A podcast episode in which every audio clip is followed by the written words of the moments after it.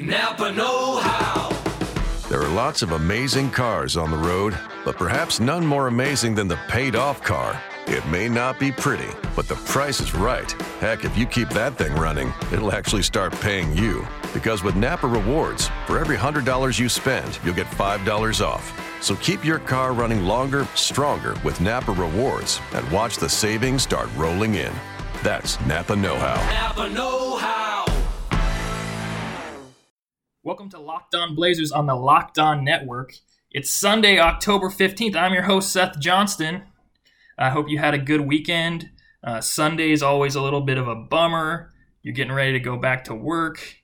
You know, maybe you just lay around a little bit. Maybe you go get your spirituality on, uh, get your social on, get your hangover recovery on, however you live your life. Uh, everyone's welcome here. I'm not judging. Um, but Sunday's always a little bit of bummer, a bummer, especially if your work week starts on Monday. Um, but this week, a little bit less of a bummer because the the NBA season is finally getting underway after an off season that was off the charts wild. Uh, this Warriors induced madness is league wide. Uh, big time players switching teams. Everybody's going crazy.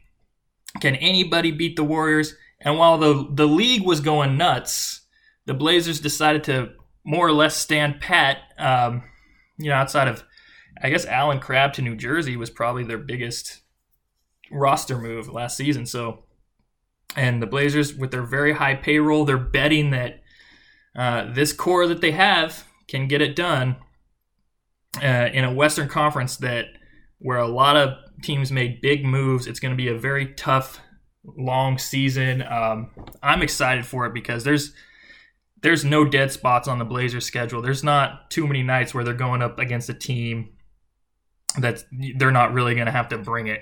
Um, it's really going to be an exciting year, and the Blazers, hey, they think that there's they think that Dame, CJ, and Nurk that's going to be their big three. They're going to get more time together. Nurk is, is thin, can thin Nurk, and Dame and CJ. How far can they carry him? Um, Mo Harkless looked great in preseason. Evan Turner, point forward. Uh, who else is going to step up? Um, they're going to see, they're going to need everybody to basically, it's going to be a tough, long season. Uh, that's for sure. I'm really excited about it. Um, uh, I got some news here. Uh, of course, uh, CJ McCollum suspended for the first game of the season after leaving the bench during a little preseason kerfuffle between Alex Len and Caleb Swanigan. Uh, the Suns, one of the Suns games, uh, one of the many times that the Blazers will play the Suns uh, this season. Uh, and as, as far as I know, that game wasn't even on. It wasn't on regular TV. I heard a rumor, uh, uh, something on the wind, that the Suns were broadcasting this game over their Facebook Live account, which how does this even count as a real game if it's not even I don't know a preseason and a Facebook Live? Uh, they seems like maybe they could just let uh, CJ slide, but uh, it seems like the NBA is just sending their message: Hey, the season's starting. Let's remind everybody what the rules are. Um, so CJ he technically left the bench, so here's your suspension. Um, and Swanigan, the enforcer, I wonder if we're going to see uh, you know a handful of Swanigan kerfuffles over the course of this season. Um, I'm, I'm all for the toughness. I like it. I like the fire. Uh, very fun. Um, the our friend of the pod, Casey Holdahl, Choldall, uh, he estimated that the CJ's fine will cost him 165 thousand dollars, which I know these guys make a ton of money, but that's still uh, that's still not fun uh, for you know walking a, a few feet. Uh, that is the price of $165,000 menu items. You could get two base model Porsche Cayennes. And I think that's 165,000 is also the number of times that the Blazers are playing the Suns this season, if my math is, is correct. Um, uh, the the roster news was uh, after a long preseason, the Blazers had a spot open on their team. Um, your locked on hosts were pulling for Isaiah Briscoe, who looked fun in preseason. Um, but we thought that Anthony Morrow was in the driver's seat because of his experience and his shooting ability. Uh, two things the Blazers could really use. And they also had Archie Goodwin, Um, and the Blazers decided to go with none of those. They're just going to enter the season with a with an open roster spot. You'd think leaves them some flexibility and saves them a little bit of money. Um, so we'll see how that goes. Always kind of a bummer. I always like to one of the few ways to really get hype for preseason every year is to root for some training camp contract guy to make the team. So good luck to Morrow, Briscoe, and Goodwin. You were you were all fun, fun people. Um, uh, some Nurkic news too. Another bummer of the preseason. You're thinking you don't want somebody to get suspended in the preseason, and you don't want somebody to get hurt in the preseason. And Nurkic uh, got that concussion from Jack Cooley during the Kings game when Jack kind of smacked him with his hand. I believe that was the play. Um, a real bummer, uh, especially if you consider that the. I mean, that not only was it a preseason game, it was a preseason game where the Kings rested eight players. So, I mean, really a one step above a scrimmage, I guess. So that's that's a bummer to see Nurk get a potentially serious injury. But I mean, he'll be ready to go. But concussions are obviously a very scary thing. Um, some other Nurk news we had is uh, Shams Charania at the Vertical, the very dapper NBA newsman Shams.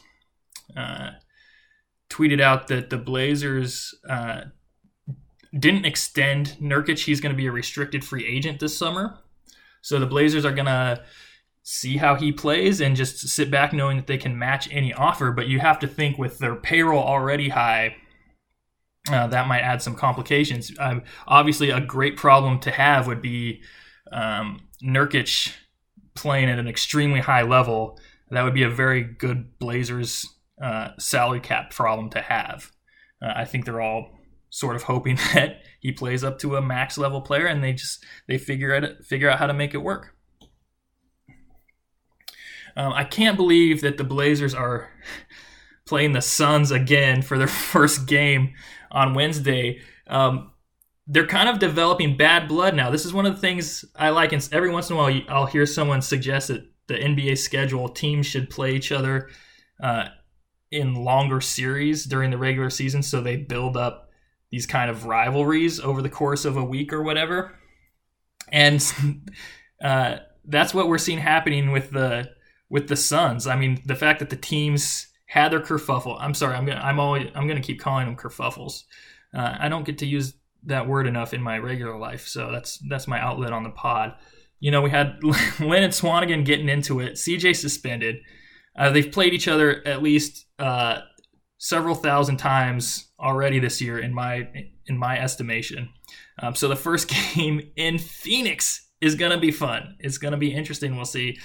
Uh, these teams got to be tired of each other, um, and it gets it gets tough. I mean, the Blazers opening the season on a three game uh, road trip is not easy. Um, they go to Phoenix, of course, and then Indy, uh, who's rebuilding, and then Milwaukee, who could be very tough this year. And that Indy Milwaukee, that's a back to back. So right out of the gate, the Blazers having a back to back on the road is really really tough. Um, but then again, maybe it's better to do that earlier since the league cut back so much on the back to backs. Maybe you have one a little earlier in this have one a little earlier in the season when you're not just exhausted and in February and don't, you know, a very long East Coast road trip or something. Maybe it's good to get one out of the way early. Um, and then they're back with a four game homestand Pelicans, Clippers, Sun, Suns, Raptors. So the Suns again, unbelievable. Um, the Blazers and the Suns just know each other. They're going to know each other so intimately, too intimately. They're going to need a break, and I think they're going to get a break. Um, I don't think the Blazers and Suns should have to play for three more seasons after seeing each other this many times in one year. Ace is the place with the helpful hardware, folks. It's Ace's biggest LED light bulb sale of the year. Right now, buy one, get one free on our best selling LED light bulbs. Our four pack of LED bulbs is $9.99, and our two pack of LED floodlights is only $12.99. Buy one, get one free. There's no limit on how much you can save, so stock up now. Hurry in. Buy one, get one free on long lasting 10 year LED bulbs now through Monday, only at your neighborhood Ace. See participating stores for details. In league wide news, uh, Zach Lowe wrote an article uh, just to get us a little more excited, already thinking way ahead uh, to the mania that will be next NBA offseason. Uh, an article where he's musing about LeBron joining Houston, um, and that's based on nothing but the fact that Houston will have the space. And maybe LeBron will go there because he'll get to play with some incredible talent and and compete with the Golden State Warriors. Uh, and LeBron leaving the East uh, is is a mind blowing idea that would devastate that conference. You would think. I mean, they haven't really been competitive with the Western teams outside of teams that have LeBron James on them in a long time. Um, so LeBron joining the West uh, would make the East even more irrelevant um, competitively. And I mean, it might get so bad you'd have to think, will the NBA seriously look at um, changing the playoff format? I mean, LeBron is a big deal. Would LeBron James moving the conference have enough of an effect that the NBA takes a serious look at scrapping the conference systems and just going with the top 16 teams make the playoffs? That would be really interesting. I, I, that would make a better product um, for sure.